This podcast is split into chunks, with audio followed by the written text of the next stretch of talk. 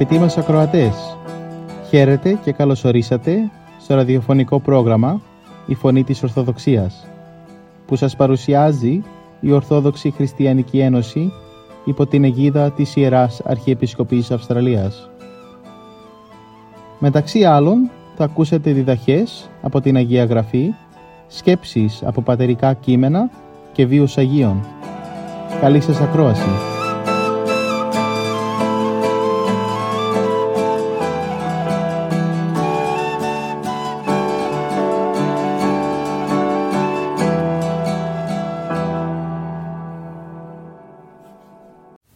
Η σημερινή Ευαγγελική Περικοπή μας περιγράφει τη θεραπεία του τυφλού της Ιεριχώ, του Καταλουκά Ευαγγελίου, κεφάλαιο 18, στίχη 35 έως 43.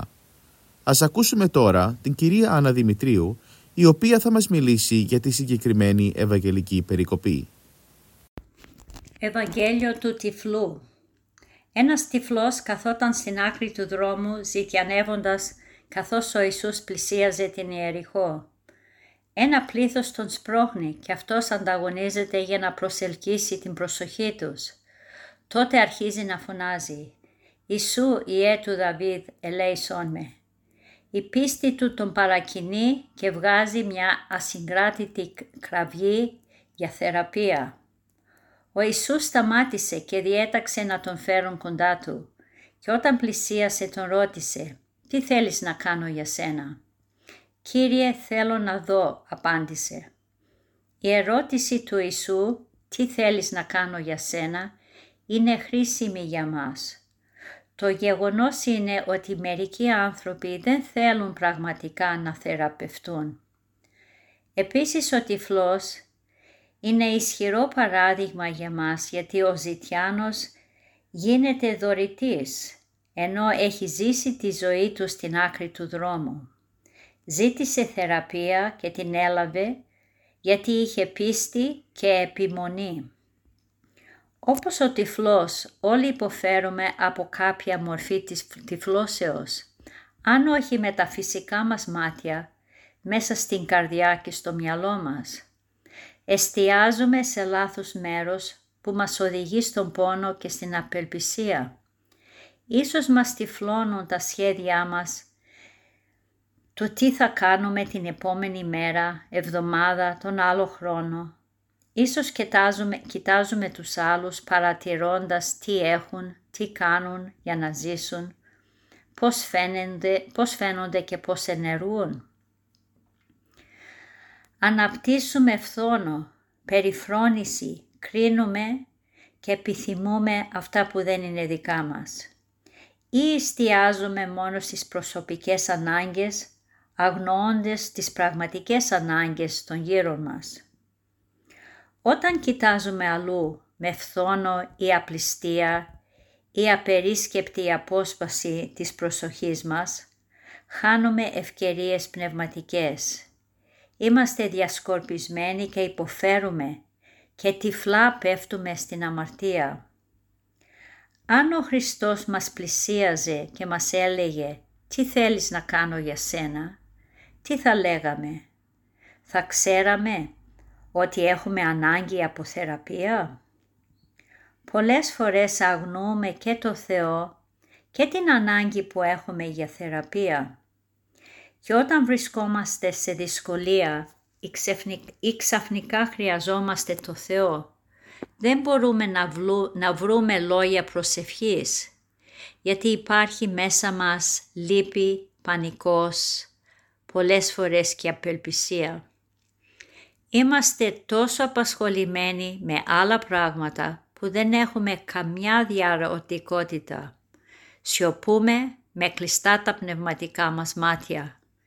Ίσως είναι πιο εύκολα να κοιτάζουμε μακριά και αλλού και για να κρατάμε τα μάτια μας κλειστά. Για να ανοιχτούν τα μάτια μας χρειαζόμαστε τη βοήθεια του Θεού για να μπορούμε να δούμε τον εαυτό μας και τις ανάγκες μας. Ο Χριστός πάντα κάνει αυτή την ερώτηση «Τι θέλεις να κάνω εγώ για σένα» και θέλει να του απαντήσουμε με ειλικρίνεια. Ο τυφλός ονομάζει το αίτημά του πιστεύει ότι ο Θεός είναι ικανός να τον θεραπεύσει. Και όταν του δίνει το φως, ο πρώτος άνθρωπος που βλέπει ο τυφλός είναι ο Ιησούς.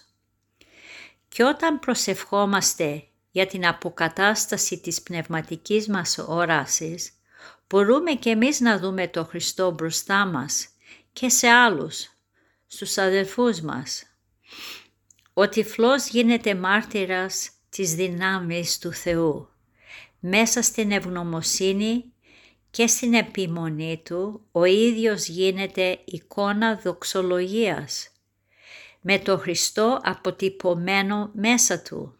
Η ευγνωμοσύνη του είναι το πιο δυνατό κήρυγμα. Τώρα είναι ένα, ένας άνθρωπος με τέλεια όραση. Η δυνατότητα μιας νέας ζωής του εδόθηκε. Και τι κάνει με αυτή τη νέα ζωή; Δεν είναι όπως οι εννέα λεπροί που όταν έλαβαν τη θεραπεία τους έφυγαν χωρίς να ευχαριστήσουν το Θεό. Όχι, η πίστη του του δίνει θάρρος, χαρά, απέραντη ευγνωμοσύνη. Με θεραπευμένα τα μάτια του βλέπει το Χριστό μέσα του και στους αδελφούς του. Αυτή η θεραπεία, η σωματική και η πνευματική, είναι απόδειξη ότι με το Θεό όλα είναι δυνατά. Μπορεί να βρισκόμαστε ενώπιον ανεπέρβλητων εμπόδιων. Δεν βλέπουμε διέξοδο πουθενά. Αλλά δεν έχουμε δίκιο. Βλέπουμε μόνο τη γη. Λυσμονούμε τον ουρανό. Αν σηκώσουμε τα μάτια μας ψηλά και σκεφτούμε ότι ο Θεός έχει ανώτερο σκοπό και σχέδιο, τότε να του απευθύνουμε λόγους οικεσίες και δεήσεις. Όσο περισσότερο είναι ο πόνος, τόσο θερμότερα τα λόγια της προσευχής μας. Να ζητήσουμε την πατερική του επέμβαση και πολύ σύντομα θα δούμε την απάντησή του. Θα δούμε ότι έχουμε νέες αφορμές να δοξάζουμε το όνομά του. Όχι μόνο η ο τυφλός, αλλά και ο λαός είδε θαύμα και δόξασε το Θεό. Ας πάρουμε παράδειγμα το τυφλό του Ευαγγελίου και να οικετεύουμε τον Κύριο να μας φωτίσει και να δούμε τον πραγματικό εαυτό μας.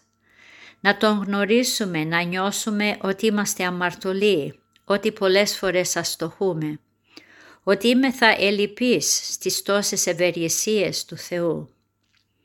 Και να πούμε αυτό που είπαν οι Απόστολοι, δίδαξό μας πώς δει η προσευχή είναι.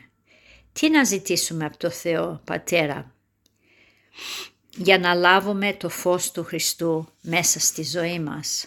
Αμήν.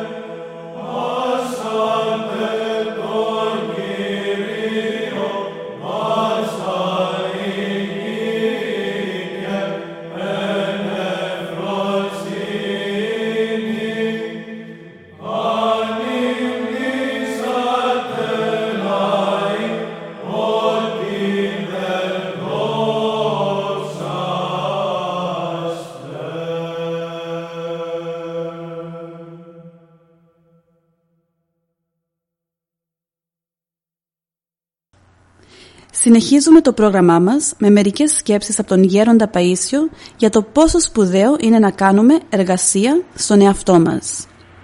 Εάν θέλεις να βοηθήσεις την Εκκλησία, είναι καλύτερα να κοιτάξεις να διορθώσεις τον εαυτό σου, παρά να κοιτάς να διορθώσεις τους άλλους. Αν διορθώσεις τον εαυτό σου, αμέσως διορθώνεται ένα κομματάκι της Εκκλησίας. Εάν φυσικά αυτό το έκαναν όλοι, η Εκκλησία θα ήταν διορθωμένη. Αλλά σήμερα οι άνθρωποι ασχολούνται με όλα τα άλλα θέματα εκτός από τον εαυτό τους. Γιατί το να ασχολείσαι με τον εαυτό σου έχει κόπο, ενώ το να ασχολείσαι με τους άλλους είναι εύκολο. Εάν ασχοληθούμε με τη διόρθωση του εαυτού μας και στραφούμε πιο πολύ στην εσωτερική δράση παρά στην εξωτερική, δίνοντας τα πρωτεία στην Θεία Βοήθεια, θα βοηθήσουμε τους άλλους περισσότερο και θετικότερα. Επιπλέον θα έχουμε και την εσωτερική μας γαλήνη, η οποία θα βοηθάει αθόρυβα τις ψυχές που θα συναντάμε. Γιατί η εσωτερική πνευματική κατάσταση προδίδει την αρετή της ψυχής και αλλιώνει ψυχές. Όταν επιδίδεται κανείς στην εξωτερική δράση, πριν φτάσει στην λαμπικαρισμένη εσωτερική πνευματική κατάσταση, μπορεί να κάνει κάποιον πνευματικό αγώνα, αλλά έχει στενοχώρια, άγχος, έλλειψη εμπιστοσύνης στο Θεό και συχνά χάνει την ηρεμία του. Εάν δεν κάνει καλό τον εαυτό του, δεν μπορεί να πει ότι το ενδιαφέρον του για το κοινό καλό είναι καθαρό. Όταν ελευθερωθεί από τον παλαιό του άνθρωπο και από καθετή κοσμικό, έχει πλέον την Θεία Χάρη, οπότε και ο ίδιος αναπαύεται, αλλά και κάθε είδους άνθρωπο αναπαύει. Αν όμως δεν έχει χάρη Θεού, δεν μπορεί ούτε στον εαυτό του να επιβληθεί, ούτε τους άλλους να βοηθήσει, για να φέρει θείο αποτέλεσμα. Πρέπει να βουτυχτεί στην χάρη και ύστερα να χρησιμοποιηθούν οι αγιασμένες πλέον δυνάμεις του για την σωτηρία των άλλων.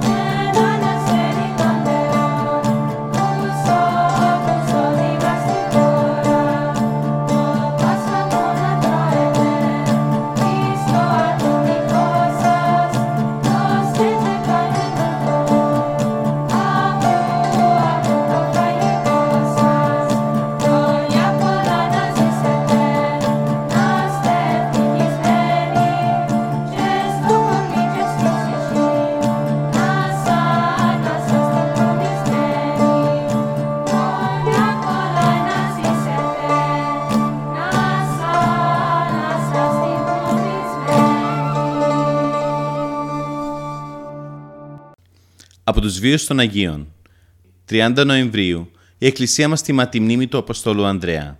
Στο πρόγραμμά μας σήμερα θα αφιερώσουμε μερικές σκέψεις από τη ζωή του. Ο Ανδρέας, ψαράς στο επάγγελμα και αδελφός του Αποστόλου Πέτρου, ήταν από τη Βυθσαϊδά της Γαλιλαίας.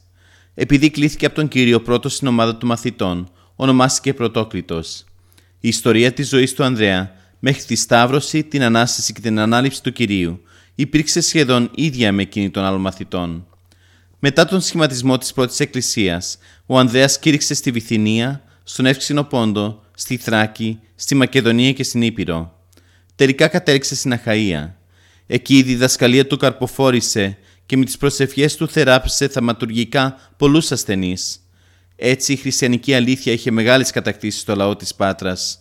Ακόμα και η Μαξιμίλα, σύζυγος του Ανθιπάτου Αχαΐας Αιγεάτου, αφού τη θεράπησε ο Απόστολος από την βαριά αρρώστια που είχε, πίστεψε στο Χριστό. Το γεγονός εκνεύρισε τον Ανθίπατο και με την παρότρινση των ειδωλατρών ιερέων συνέλαβε τον Ανδρέα και τον σταύρωσε σε σχήμα χ. Έτσι ο Απόστολος Ανδρέας παρέστησε τον εαυτό του στο Θεό, δόκιμον εργάτην, δηλαδή δοκιμασμένο και τέλειο εργάτη του Ευαγγελίου. Το λείψανο του έθαψε με ευλάβεια ο πρώτος επίσκοπος πατρών Στατοκλής. Του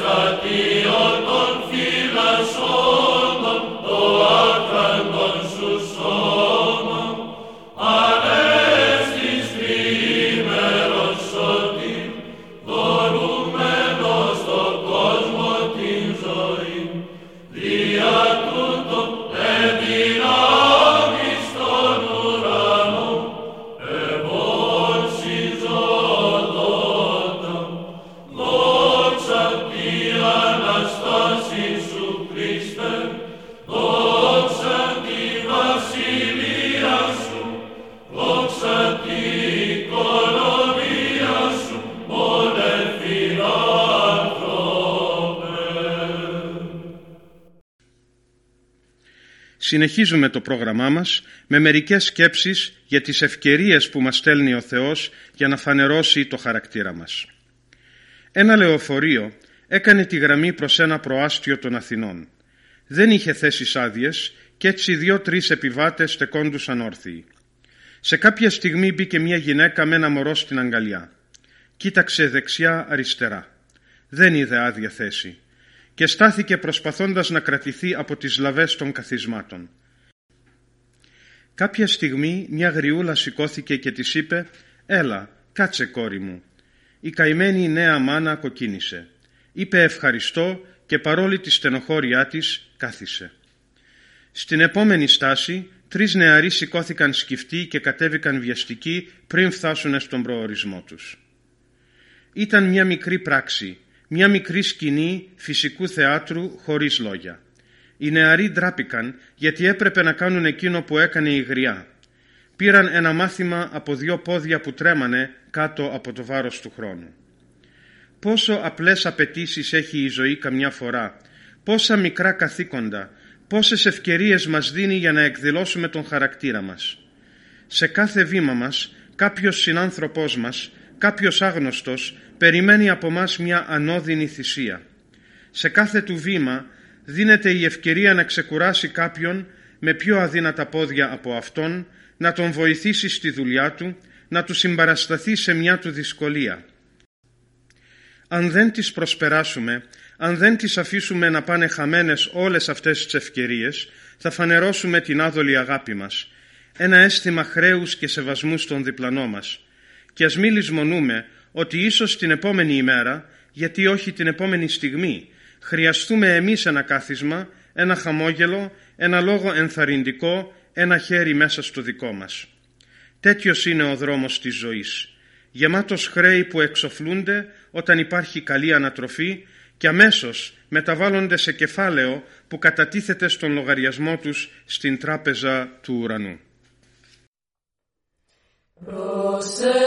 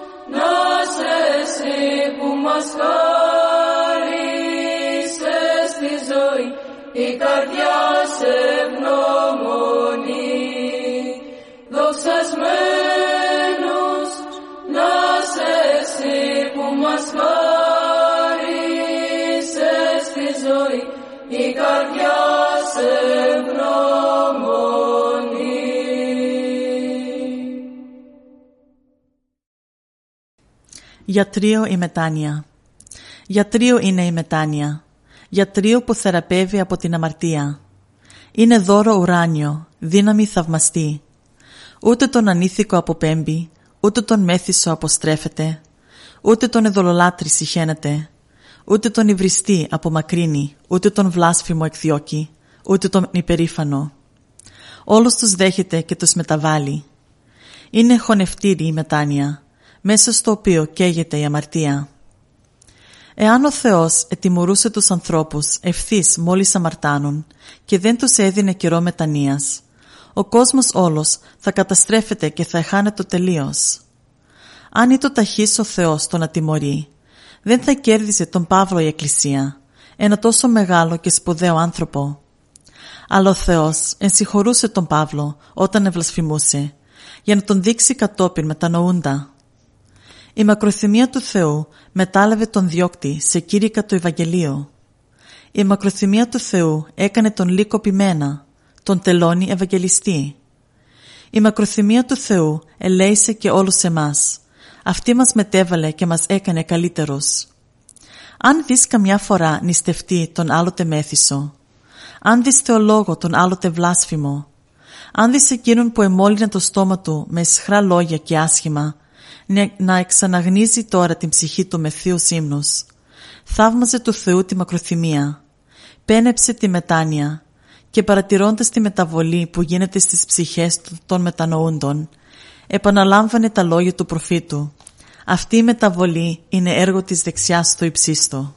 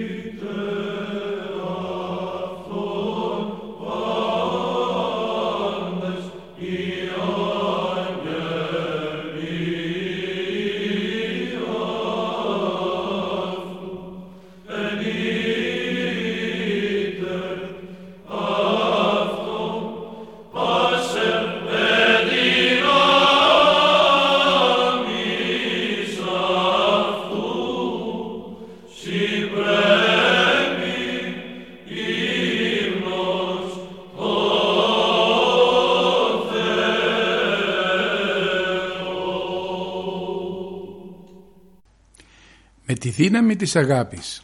Όλα τα πλάσματα, χωρίς εξαίρεση, ποθούν την αγάπη. Ακόμα και τα φυτά, όταν τα περιποιούμαστε με αγάπη, μεγαλώνουν καλύτερα. Η αγάπη είναι σεβασμός και προσφορά, ελπίδα και χαρά. Ο άνθρωπος χωρίς αγάπη γίνεται δίστροπος, εγωιστής και τσιλιάρης. Ξεχνάει το, το Θεό, δεν υπολογίζει τους ανθρώπους. Μια αγκαλιά γεμάτη αγάπη έχει περισσότερη δύναμη από μια γροθιά ή μια βρισιά. Πριν έρθει ο Χριστός, ένας νόμος όριζε: Όποιος βγάλει το μάτι κάποιου, πρέπει να του βγάλουν και το δικό του. Και όποιος βγάλει το δόντι του άλλου, να τον τιμωρούν με τον ίδιο τρόπο. Άλλος νόμος πάλι έλεγε: Να αγαπάς τους δικούς σου και τους γύρω σου και να μισείς τους ξένους και τους εχθρούς σου. Μια κοινωνία όμως με τέτοιους νόμους μπορούσε να νιώθει χαρά και ειρήνη; Ο Ιησούς με τη ζωή και τη διδασκαλία του φανέρωσε στους ανθρώπους έναν καινούριο τρόπο να ζουν μεταξύ τους και να αγωνίζονται. Την αγάπη. Αυτή ήταν η μεγάλη αλλαγή στην ανθρώπινη ιστορία και την εγγενίασε ο Ιησούς Χριστός με την ίδια του τη ζωή. Το μήνυμα του Ιησού αγαπάτε αλλήλους άλλος ξάφνιασε και άλλος παρηγόρησε. Ξάφνιασε όσους πίστευαν πως μόνο με τον πόλεμο και τη δύναμη μπορεί να αλλάξει ο κόσμος και παρηγόρησε εκείνους που είχαν κουραστεί από την κακία και την απανθρωπιά και αναζητούσαν κάτι άλλο. «Να αγαπάτε και τους εχθρούς σας», είπε ακόμη ο Χριστός. Άραγε ακούστηκε ποτέ λόγος πιο μεγάλος και πιο δυνατός; Γιατί το να αγαπάς αυτούς που σε αγαπάνε είναι εύκολο αλλά να αγαπάς τους εχθρούς σου ε αυτό είναι κατόρθωμα και νίκη. Ο Χριστός όμως το έκαμε πράξη πάνω στο σταυρό. Προσευχήθηκε στο Θεό Πατέρα για αυτούς που τον σταύρωσαν, σταύρωναν. Πάτερ, άφες αυτής, ούγαρ είδαση τι ποιούσι. Δηλαδή, πατέρα μου, συγχώρεσέ τους, δεν καταλαβαίνουν τι κάνουν.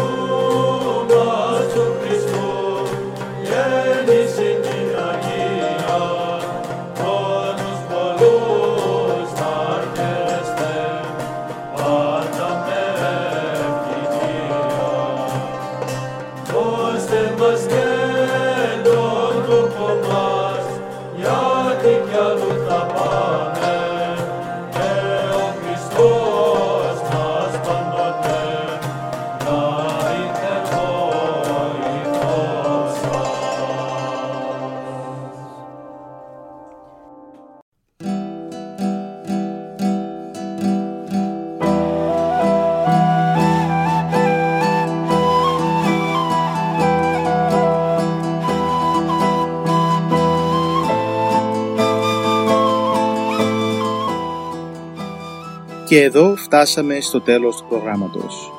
Σας ευχαριστούμε για τη συντροφιά σας. Θα είμαστε και πάλι κοντά σας την επόμενη εβδομάδα. Μπορείτε επίσης να μας παρακολουθήσετε στο Facebook, Spotify και στο YouTube. Κανάλι «Η Φωνή της Ορθοδοξίας».